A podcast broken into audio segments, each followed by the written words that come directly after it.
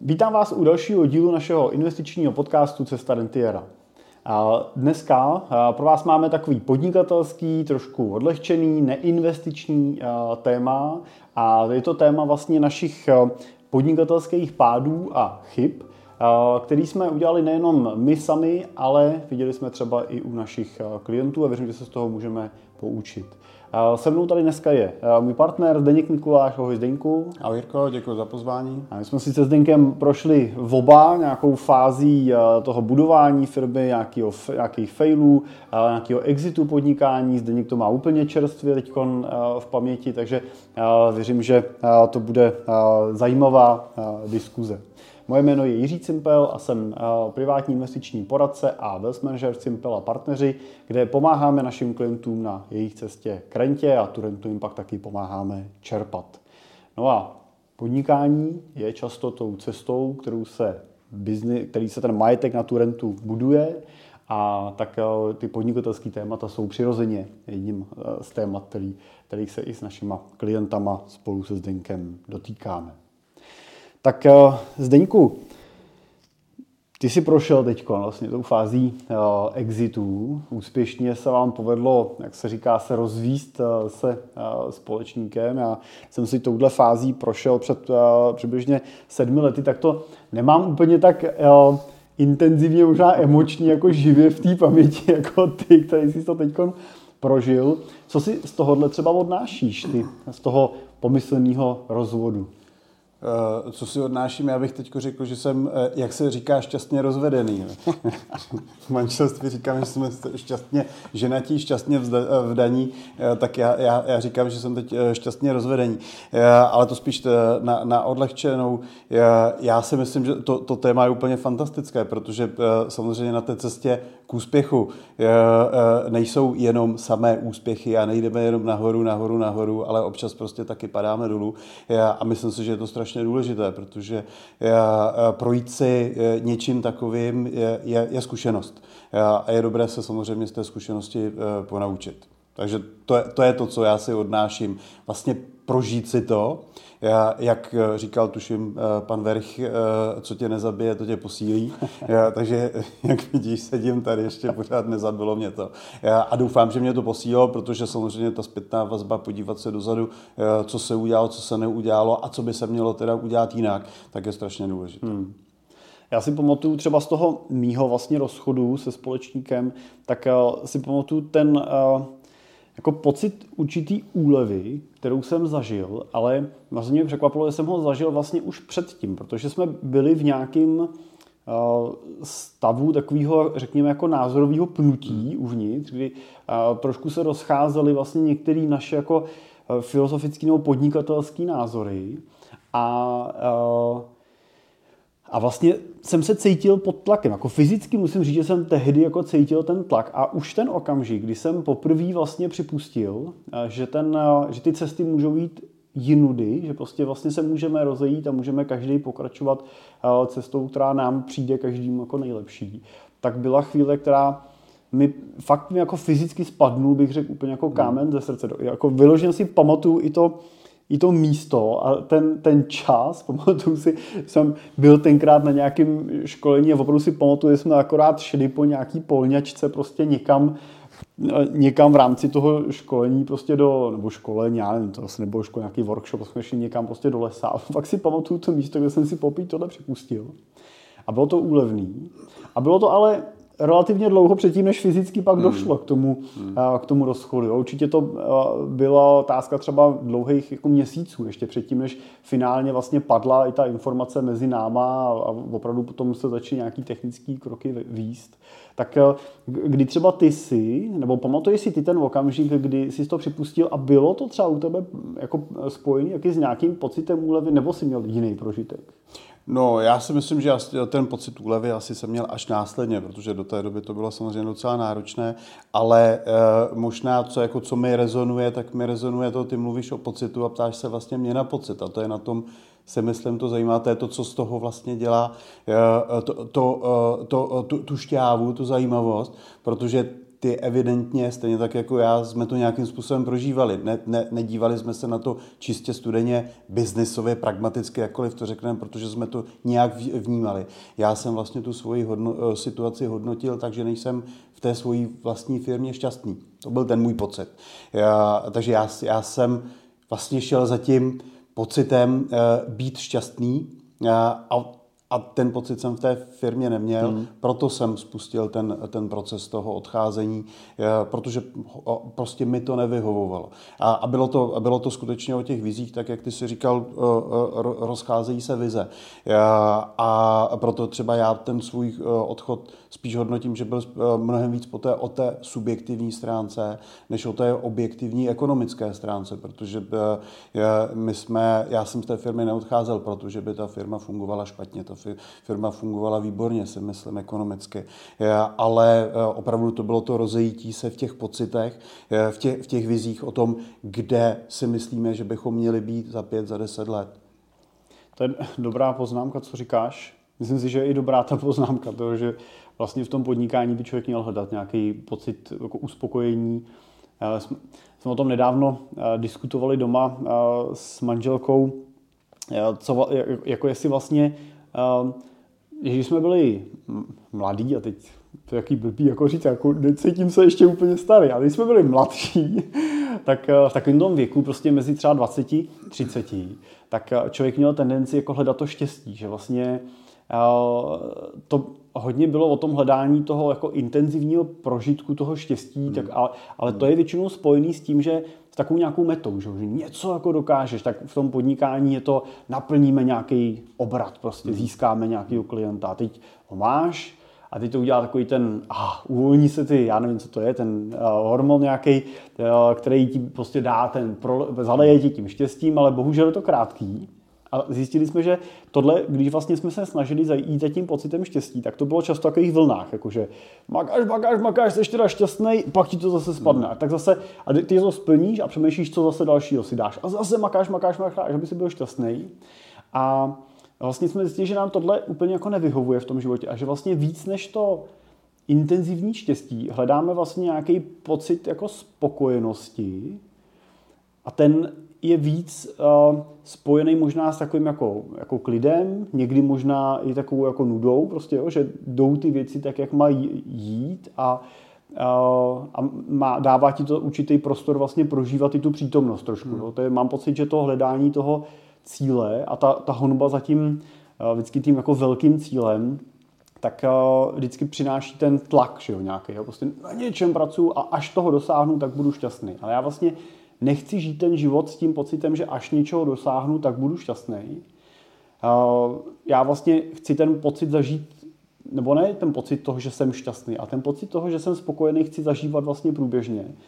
A vlastně jsem upřímně řečeno vlastně ochotný ho obětovat i za ten pocit toho jednorázového štěstí. Jo. To, to je pro mě jako prioritnější. A to bylo něco, co jsem třeba v tom podnikání předchozím neprožíval. Měl jsem přesně takový to, eh, že až, až něco dosáhneme, tak budu jako šťastný. A furt to bylo, trošku jsem si připadal jako i ten osel s tím eh, klackem a s tou mrkví před očima, kterou pořád se žene. A to, to mě třeba tenkrát vlastně hmm. vedlo k tomu, hmm. k tomu rozvodu. No. Eh, já s, s tím souhlasím. Souhlasím, já si myslím, že ten uh, pocit štěstí nemá být ten okamžitý, ale má být kontinuální. To znamená, já musím, jako dokud nebudeme roboti, nebo dokud nás nenahradí roboti, uh, tak uh, prostě tam ten subjektivní element budeme dávat a dávají to nakonec do toho podnikání ti naši klienti. Hmm. A, a je tam extrémně silně zastoupený. Proto my se nemůžeme tvářit, jako že tam není. Já si myslím, že my máme, my, my máme ano, eh, pracovat tak, abychom byli kontinuálně šťastní, zvlášť potom ve vlastních firmách. Já, eh, já vždycky říkám, že svým způsobem zaměstnanec to má v tomhle jednodušší. Pokud není šťastný, tak dá výpověď, odejde. Eh, v našich případech je to mnohem, mnohem složitější. Odpovědnost, závazky a tak dále. Takže ten, ten pocit štěstí má být kontinuální. Současně samozřejmě si myslím, že zvlášť v tom biznise bychom neměli zapomínat na to, že pod tím pocitem taky musí být nějaká substance, to znamená nějaký, nějaké ty cíle by tam měly být. Třeba já osobně uh, jsem člověk, který je postavený na kladení si nějakých cílů uh, a po dosažení toho cíle si ten cíl malinko posunu. Já, což mi přijde, že je, je správné, to není něco, co by mě činilo nešťastným. Samozřejmě dovedu si představit, že někoho, někoho může činit nešťastným to, že si, že si pořád klade cíle. Já třeba osobně jsem si eh, v životě prošel taky situacemi, kdy když jsem si ten cíl nastavil příliš vysoký, tak jsem zjistil, že jsem, že jsem do toho cíle doběhl úplně uřícený eh, a že vlastně mě, eh, mě zpětně v ten moment jsem teda byl možná šťastný, ale nakonec jsem zjistil, že ta cesta k němu byla bolestivá a v tu chvíli jsem eh, sám i v soukromém životě eh, jsem malinko zvolnil. To znamená, že jsem si říkal, ty cíle, ano, cíle je podle mě důležité. Já třeba často se setkávám s firmama, rodinnýma firmama, eh, které v určitý moment říkají, my už jsme spokojení. My už vlastně nic víc nepotřebujeme. A, potom vedeme tu, tu debatu, jestli je to vlastně správně. Z pohledu, pohledu toho pocitu štěstí v té, té rodině, nebo pocitu spokojenosti, je to samozřejmě dobře, ale já si myslím, že z pohledu té, té, té firmy pod tím, včetně těch zaměstnanců, těch závazků, které tam jsou, tak to úplně dobře není, protože já říkám, pokud se dostaneme na nějaký pomyslný pocit a dejme tomu, neříkejme, že je to ten cíl, jsme tady někde nahoře, jsme v, v, tom, v tom stavu toho pocitu kontinuální spokojenosti a štěstí, tak já si myslím, že je strašně těžké se z tohohle stavu posunout ještě malinko výš, teď myslím z pohledu objektivních třeba ekonomických dat, výsledků, posunu firmy. Já obávám se, že eh, častěji ta situace bude spíš budu malinko klesat, nebo budu hodně klesat, anebo se budu udržovat tady v tomhle stavu. To je ještě si myslím možná rozumný stav, pokud samozřejmě nepřijdou nějaké vnější elementy, které způsobí to, že zase začnou spíš klesat. To je podle mě ten moment, kdy eh, si, když si uvědomí ten podnikatel nebo ta rodina, jsme tady v tomhle stavu, tak si říct eh, pozor, eh, je na čase přemýšlet nad tím, co s tím jestli je to vyhovující, je to dlouhodobě vyhovující. Vlastně tvoje podnikání je postavené na tom, že radíš klientům, aby dlouhodobě byli spokojeni, ale současně, aby jim dlouhodobě ten majetek nesl nějakou rentu. A v zásadě v momentě, kdy dopustím, že mi ten majetek klesá, tak pravděpodobně asi se mnou budeš souhlasit, to znamená, že vlastně ten majetek ztrácí na hodnotě. Takže z tohohle pohledu si myslím, že je to, je to spíš ten, je to ten klíčový moment a často je to ten moment, kdy potom eh, ty, ty, ty podnikatele přemýšlejí nad tím, co s tím mám pokračovat v tomhle stavu, mám to prodat, mám to předat, mám to předat manažerům, aby to za mě už objektivně, a to, v tom já vidím obrovskou výhodu v těch úvahách o tom, jestli profesionalizovat management, tak je to, že já, já tomu managementu už tomu nedám, ten management tomu nedává tolik té emoce a dává tam tu studenost, což může být přesně v tomhle momentě obrovská výhoda pro tu firmu, právě pro udržení hodnoty, případně samozřejmě zvyšování hodnoty té firmy.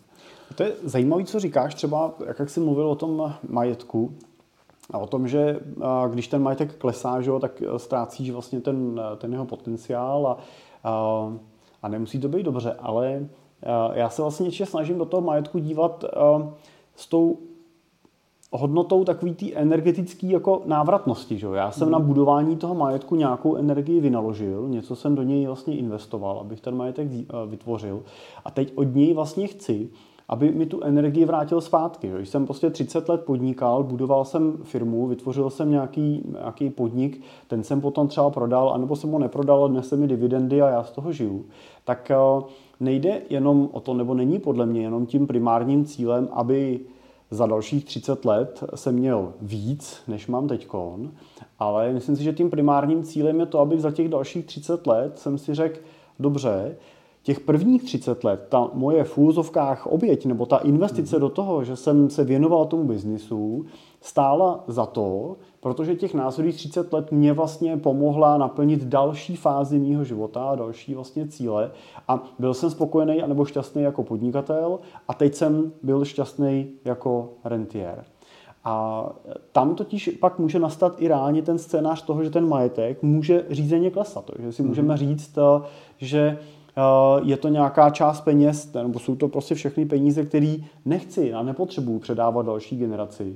A pak skutečně je vlastně smysluplný to, že ten majetek vyčerpáme, že prostě dojde do nějaký úrovně který si řekneme, dobře, nechci do, dočerpat do nuly, protože těžko odhadnu, kdy, kdy přesně jako odejdu z tohohle světa, aby se mi nestalo, že vyčerpám do nuly a budu tady o pět let uh, díl. Takže vždycky se čerpá s nějakou rezervou, která pak po člověku uh, zbyde.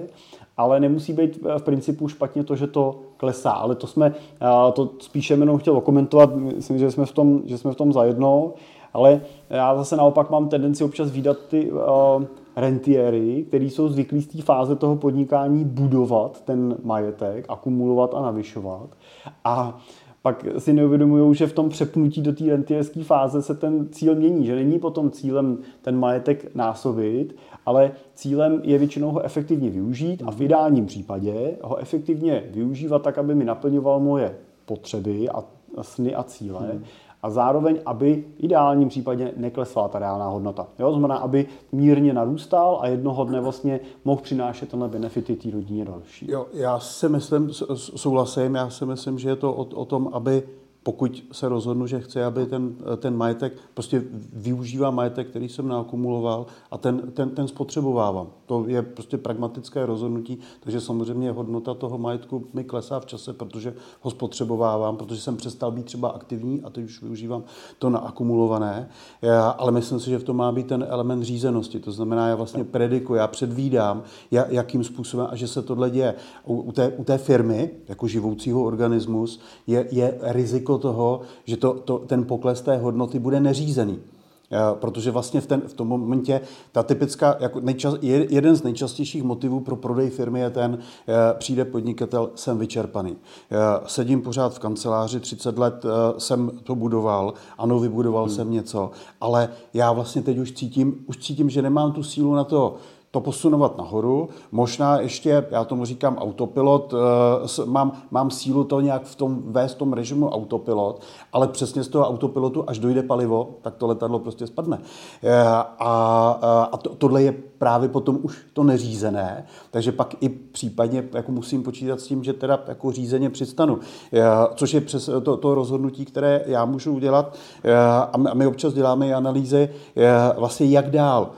Jsem na křižovatce a přemýšlím, jak dál. Varianta prodat je pro mě ekonomická, eh, varianta eh, autopilot, prostě nějak to dojede a v určitý moment to spadne. Varianta řízená likvidace, taky řešení. Já vždycky říkám, samozřejmě zasnout světla, zavřít dveře je to, to řešení. Já říkám, že je to to poslední, které vždycky mějme v záloze. No a potom je to ještě varianta, eh, proč to neskusit předat, Eh, tomu manažerovi. Nepředat, nepředat neprofesionální ten management. A v podstatě porovnáváme ekonomiku těchto čtyř variant eh, a, potom se bavíme s majitelem, která z nich je vhodná. Hmm. Někdy v některých firmách to má smysl všechny tyhle varianty řešit. V některých eh, firmách třeba vidí na, na první pohled, že se budeš spíš bavit o dvou variantách. Proč likvidovat firmu, která funguje? Hledám cestu spíš, jak ji prodat, když už nemám toho nástupce nebo nechci profesionalizovat management. Já si myslím, že to často eh, souvisí i s tím, že eh, každý jsme profilově nějaký a, a řada těch podnikatelů jsou lidi, kteří jsou třeba nastavení na tu dynamiku toho rozjezdu mm-hmm. a na tu dynamiku toho, toho, toho budování, toho, to, to, to pionýrství, že jo, kdy prostě se no, probíjíš no. prostě tím trhem a vykřesáváš to, tu jiskřičku, děláš toho ten plamen. A pak samozřejmě přichází ta fáze číslo dvě, a to je jak v podnikání, tak i v té tvorbě majetku. To znamená ta fáze, kdy už eh, jsem dorost do velikosti, nebo ten majetek došel do velikosti, kdy ta exponenciála už hmm. nemůže jít do nekonečna, nemůže do nekonečna růst o 30, 40, 50% ročně. A přichází ta fáze toho, kdy je potřeba z toho udělat něco, co bude udržovat ten oheň jo, kde neuhasne, bude pořád hřát, že jo, budeme schopni do něj přikládat, ale nemusíme z toho udělat, uh, nemusíme z toho udělat požár pralesa. A, uh, a na to třeba, to jako vídám já třeba ty situace, je pak vhodný, když uh, přichází někdo, kdo tohle může dělat. A to už může být třeba profesionální manažer, může to být právě zapojení třeba někoho hmm. dalšího v rámci rodiny a ten, eh, ten tvůrce toho biznisu, pokud je tím profilem toho pionýra, tak potřebuje dostat ten prostor k tomu, kde se může třeba v té firmě takhle realizovat. Jo? Často mm-hmm. je to v marketingu, často mm-hmm. je to v akvizicích, často mm-hmm. je to třeba ve vývoji nových výrobků, služeb, protože když to neudělá, tak hrozně brzo zjistí, že ho to přestalo bavit. Jo? Tak. A to, to, to si trefil výbornou věc, protože to, to je to třeba, čemu často ty majitelé čelí, že, že v různých životních fázích života i, i té firmy, jak jejich osobního života, tak té firmy se vlastně dostávají do různých rolí. Každý personalista ti řekne, že v různých fázích života té firmy je potřeba různý typ člověka do managementu, do vedení. Firma, která je v krizi, potřebuje krizového manažera.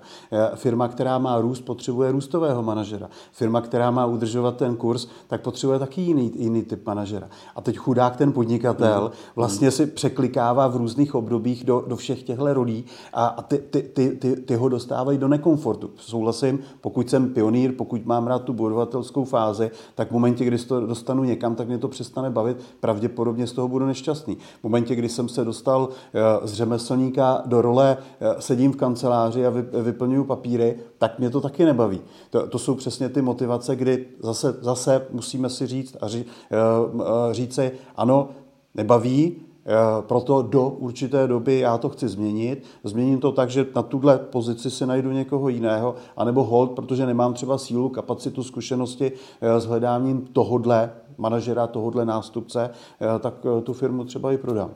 Jo. Ať neutečeme od těch našich firm ještě, jo. Tak když by si se zamyslel nad tím, že my jsme vlastně oba podnikali dlouho, oba jsme podnikali s lidmi, se kterými jsme měli vlastně dlouhodobý vztah. Mm. U tebe to byl spolužák, u mě to byl člověk, se kterým jsem dělal vlastně celou svoji kariéru vlastně vetně do toho konce. Vždycky je to těžký, že? Ten, ten konec a ten exit toho podnikání, speciálně ve chvíli, kdy tam máš nějaký osobní vlastně historický uh, vazby. Uh, co si vlastně neseš z toho uh, exitu nebo z té předchozí firmy a co dneska děláš jinak? Víš, co jako mm. to, v čem jsi se třeba poučil v tom, uh, v tom, v té předchozí cestě vlastně a řekl jsi si dobře, tuhle tu chybu už třeba neuděláme. Jo. Uh, myslím si, že je asi strašně důležité si uvědomit vlastně, kde jsme na té startovní čáře i ve vztahu s tím, s tím partnerem. Já, já jsem si uvědomil, že e, přátelství dlouhodobá znalost e, je výhodou, ale současně i nevýhodou. Je výhodou pro ten start, protože spoustu věcí nemusíme řešit. Spousta věcí jakoby běží přirozeně. Jsme sladění.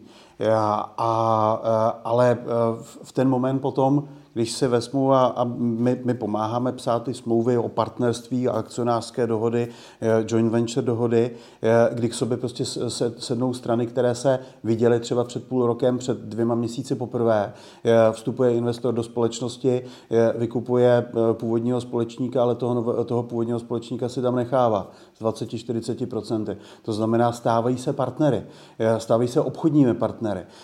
V momentě, kdy do toho vztahu vstupují ti partneři studeně, biznisově, bez těch emocí, tak ne, nepřemýšlejí nad tím, že je zvláštní to, že si na začátku třeba podepíšou, se píšou, dohodnou si pravidla toho, jak budou spolu fungovat. To správné, je to pragmatické. Tohle je třeba to, co, to, co máme tendenci upozadovat. A já si přesně pamatuju se svým, se, se svým eh, bývalým partnerem, kamarádem, kdy jsme si řekli před 11 eh, lety, tak až opadne ten, ten počáteční uh, stres a taková ta rychlost, uh, bylo to na jaře, zhruba před 11 lety, tak v to léto si sedneme na tu dohodu. uh, uh, to se nestalo. To se nestalo vlastně jakoby ani komu to v zásadě až do toho momentu eh, finálního to, to, to nechybilo. Takže třeba co, co já, mě se vlastně, a já jsem za to svým způsobem jsem rád, eh, že jsem si to prošel, protože já, já léta eh, klientům doporučuju, aby když už neřeší s tím společníkem nic jiného, tak ať řeší aspoň výstupní klauzuly, to znamená exitovou klauzuli. Jakým způsobem, za jakých podmínek já vystoupím, ty vystoupíš, ostatní vystoupí. To, to je si myslím něco, co třeba mě obrovsky posunulo v tom, v, té, v, tom pocitu toho, že to takhle je správně, tak jsem krásně prezentoval to, že Kovářova kubila, jak se říká, protože my jsme třeba tu exitovou klauzuli neměli. Což v podstatě znamená, to, to není samozřejmě nemožná nebo neřešitelná situace. Ale je to v podstatě stejná situace, jako když řeší manželé to, jestli je vlastně divné, eh, nebo není divné, když, jestli uzavřít či neuzavřít předmanželskou smlouvu. Vezměte si, eh, pokud ji nemám, tak čelím tomu riziku, že jednoho dne se pravděpodobně eh, se dostaneme do nějaké situace, která už pro nás nebude ani pro jednoho z nás v tom vztahu komfortní a řekneme si tak, a teď v tomhle nekomfortním vztahu si máme rozdělovat vztahy k dětem, máme si rozdělovat majetek. To, to, to není už komfortní situace. Někdo je v nějakém větším presu, někdo je v menším presu, eh, vznikají třenice, vznikají, vznikají tlaky. V momentě, kdy mám předmanželskou smlouvu, jakkoliv mi to přijde třeba zvláštní, ale je to pragmatické. Je, je, to, je, to, je, to, je to velmi pragmatické, protože to vlastně mám tu exitovou strategii, mám tu exit klauzuli, která mi říká, když se tohle stane, tak se rozdělíme většinou. Ta předmanželská smlouva řeší samozřejmě majetek, neřeší děti. E, a v, v rozvodech bývá ta, ta, ta, ta největší, no, ty největší třenice, které jsou, tak se týkají spíš dětí e, než majetku jako takového, proto taky soud první rozhoduje o dětech a potom teprve o tom majetku, pokud vůbec o tom soud rozhoduje. E, takže to klasický soudíme se o děti, ona je taky nechce. ano. je, jako je, to, ne, je, to, je, je, to, je, to, je to prostě potom, pak vlastně ti nezbyde nic jiného, než opravdu eh, se snažit pragmaticky řešit tu situaci eh, a pak eh, samozřejmě v momentě, kdy nemáš napsané něco na papíře, jaké je to pravidlo a kdy pak jako můžeš jenom doufat a spekulovat, že ten partner je férový v tom, že ty pravidla dodrží, tak pokud žádné pravidla nejsou, tak je vlastně stavíš ty, tu, tu exitovou klauzuli stavíš za pochodu až v situaci, kde, kde to, to není úplně komfortní. A když mluvíš o exitové klauzuli, tak to je vlastně možná zajímavá, uh, zajímavá otázka, jak vlastně vypadá taková exitová klauzule. Je to něco, co je teda součástí toho Eh, statutu? Je to jako eh, přímo jako zakomponováno v společenské smlouvě, nebo je to nějaký vedlejší dokument, který na ní navazuje? Jak to třeba hmm. vypadá? Hmm. My to děláváme tak, že je, je nějaká společenská smlouva nebo takový ten základní dokument té společnosti, který je třeba založený ve sbírce listin, eh, který má být spíš jednoduchý a který je veřejným dokumentem. Vedle toho existuje něco, co my doporučujeme, nějaká dohoda společníků, akcionářská dohoda, která může být mnohem robustnější, může řešit mnohem více věcí, než ze zákona musí řešit společenská smlouva, může řešit pravidla financování společnosti, eh, pravidla řízení a zprávy společnosti, to znamená, jestli každý společník má právo si nominovat jednoho jednatele do té společnosti, jestli má nějaké místo v dozorčí radě. Eh, a, a mimo jiné potom jsou to právě pravidla, eh, pravidla při exitu, ať už to, že se někdo rozhodne, že chce odejít z té společnosti, anebo třeba proto, že přijde investor a nabídne já bych rád tuhle společnost koupil, koupil bych rád 100%. Jsou tam tři společníci, každý má po 30 eh, nebo po třetině, eh, tak jak řešit tady tuhle situaci, eh, protože i tohle samozřejmě může být nepříjemná situace v, určitým, v, určité, v určité momentu. Já se setkávám často s, s klienty, kteří samozřejmě před 30 lety, a v zásadě to nejde ani vyčítat, před 30 lety v 90. letech bylo, bylo přesně to pionýrské nadšení, uzavřela se jednoduchá společenská smlouva u notáře, 30 let se podnikalo. 30 let jsme byli v podstatě spolužáci, partneři a jsme o dva roky, o dva roky starší, mladší a já vidím, že v určitém věku i tenhle malinký rozdíl, který když nám bylo 30 do 28, tak vlastně nebyl rozdíl. A v momentě, kdy jsme 65, 67, tak ty, ty dva roky můžou dělat, vytvořit obrovské pnutí. A řešili jsme opravdu situace, kdy byli společníci 50 na 50, ten starší chtěl prodat, protože už prostě neměl sílu, neměl energii, mladší prodat nechtěl. A neuměli neuměli se vypořádat, protože neměli tu exitovou klauzuli a, a po 30 letech v zásadě harmonického vztahu se začali ti společníci dohadovat, protože samozřejmě ten, kdo chtěl prodat, tak, tak nemůže jít na ulici a nemůže to nabídnout, nabídnout trhu. Musí se dohodnout, samozřejmě v momentě, kdy to ten, ten druhý to cítí, zneužije té situace, tak řekne, tak jo, Franto, já to koupím za korunu. Jo, a, a v tu chvíli je oheň na střeše, v, v tu chvíli prostě se bortí, bortí ten vztah. E, takže na, na tohle samozřejmě ta exitová klauzule e, dobrá je. E, a ta může řešit, e, řešit způsob, to znamená, jak za prvé, že se tohle může stát, to znamená, že má každý společník právo exitovat, odejít z té společnosti, podmínky, za jakých odejde, to znamená, jak se spočítá, tak je to, to, to dělení majetku, to je ta, ta předmanželská smlouva, jak se to spočítá. Spočítá se to na bázi posledního hospodářského výsledku, nebo se to spočítá na bázi nějakého průměru. Já třeba doporučuji u těch firm spíš nějaký další historický průměr, tak aby tam nevznikal pocit nebo potřeba spekulace. Teď jsme měli fantastický rok, tak teď do toho prostě šlápnu. Takže spíš, aby to, aby to pokrylo to další období. A stejně tak potom, když výjdu z nějaké obvyklé valuace, ocenění společnosti, eh, tak si můžu hrát potom, eh, za jaké situace došlo k tomu exitu, tak můžu třeba se snažit dát diskont k, té, eh, k, tomu, k tomu exitu. Děláme to často třeba u rodinných holdingů nebo u rodinných společností, když je více rodin, kde, mi, kde ti otcové zakladatelé mají do toho DNA těch rodinných holdingů vtiskli touhu nerozprodávat ten majetek.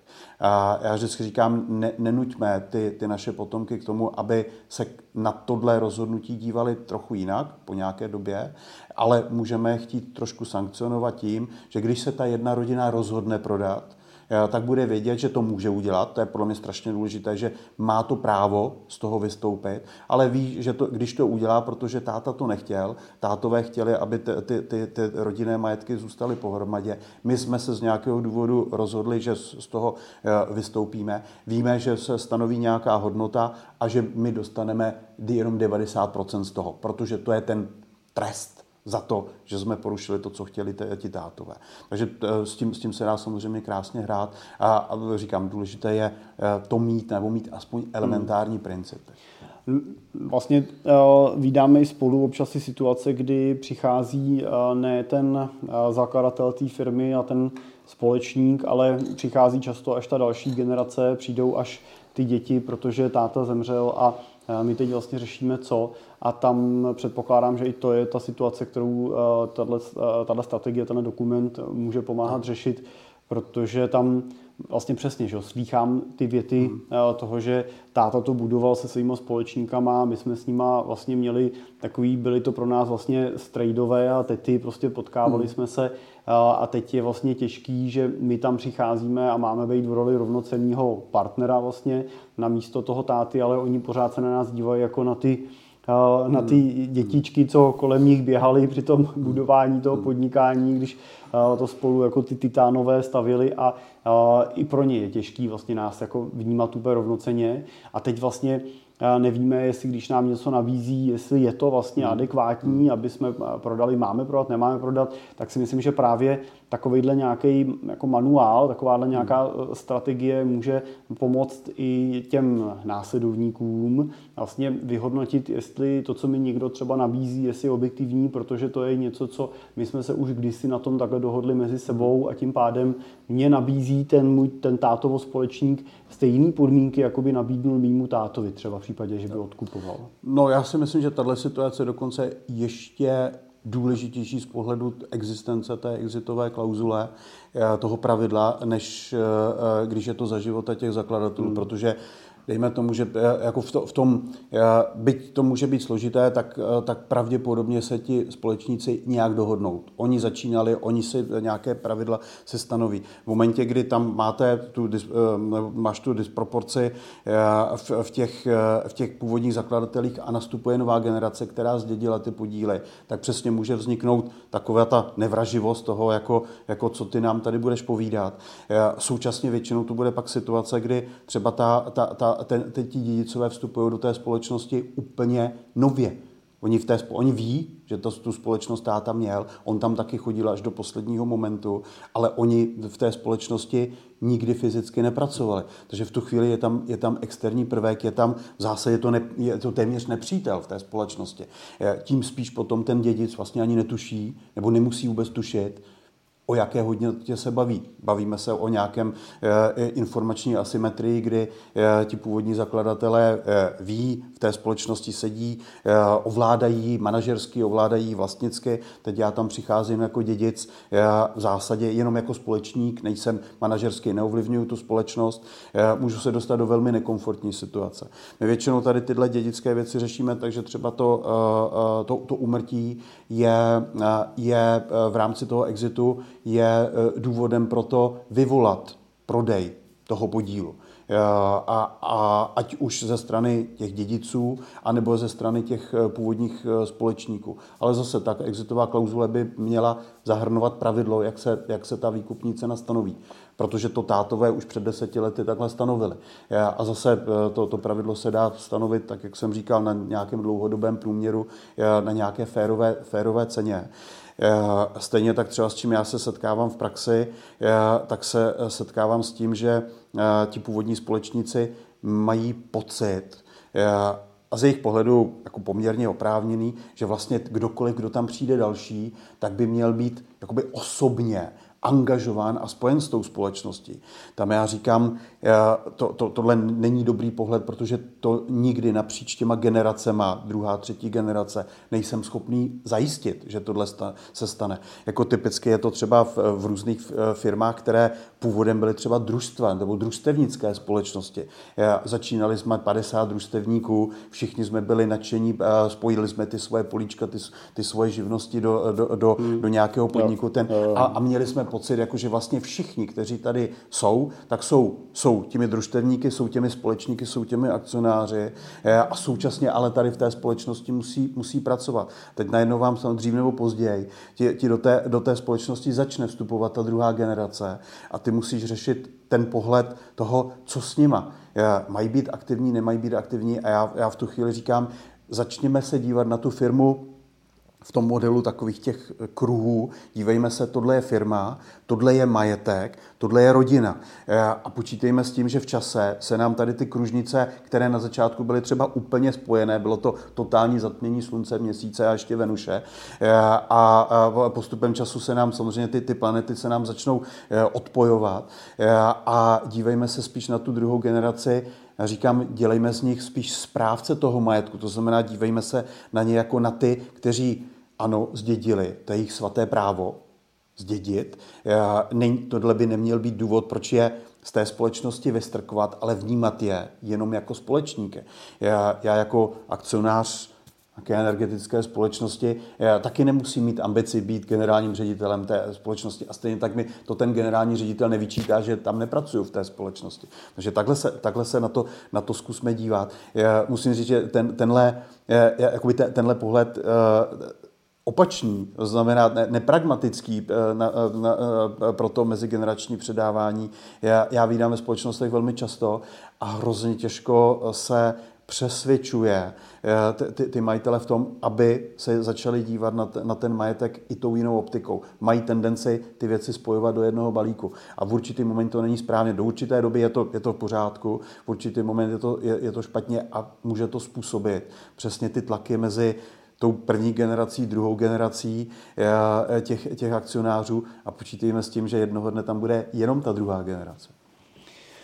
Dobře, Zenku, tak to je hrozně uh, zajímavý téma, určitě se k němu ještě uh, vrátíme. Uh, každopádně přeju tvému novému dítěti, to je společnost Talers, ať se daří a roste aspoň tak úspěšně, jako rostla ta dosavadní a samozřejmě se těšíme na spolupráci na dalších společných klientských projektech.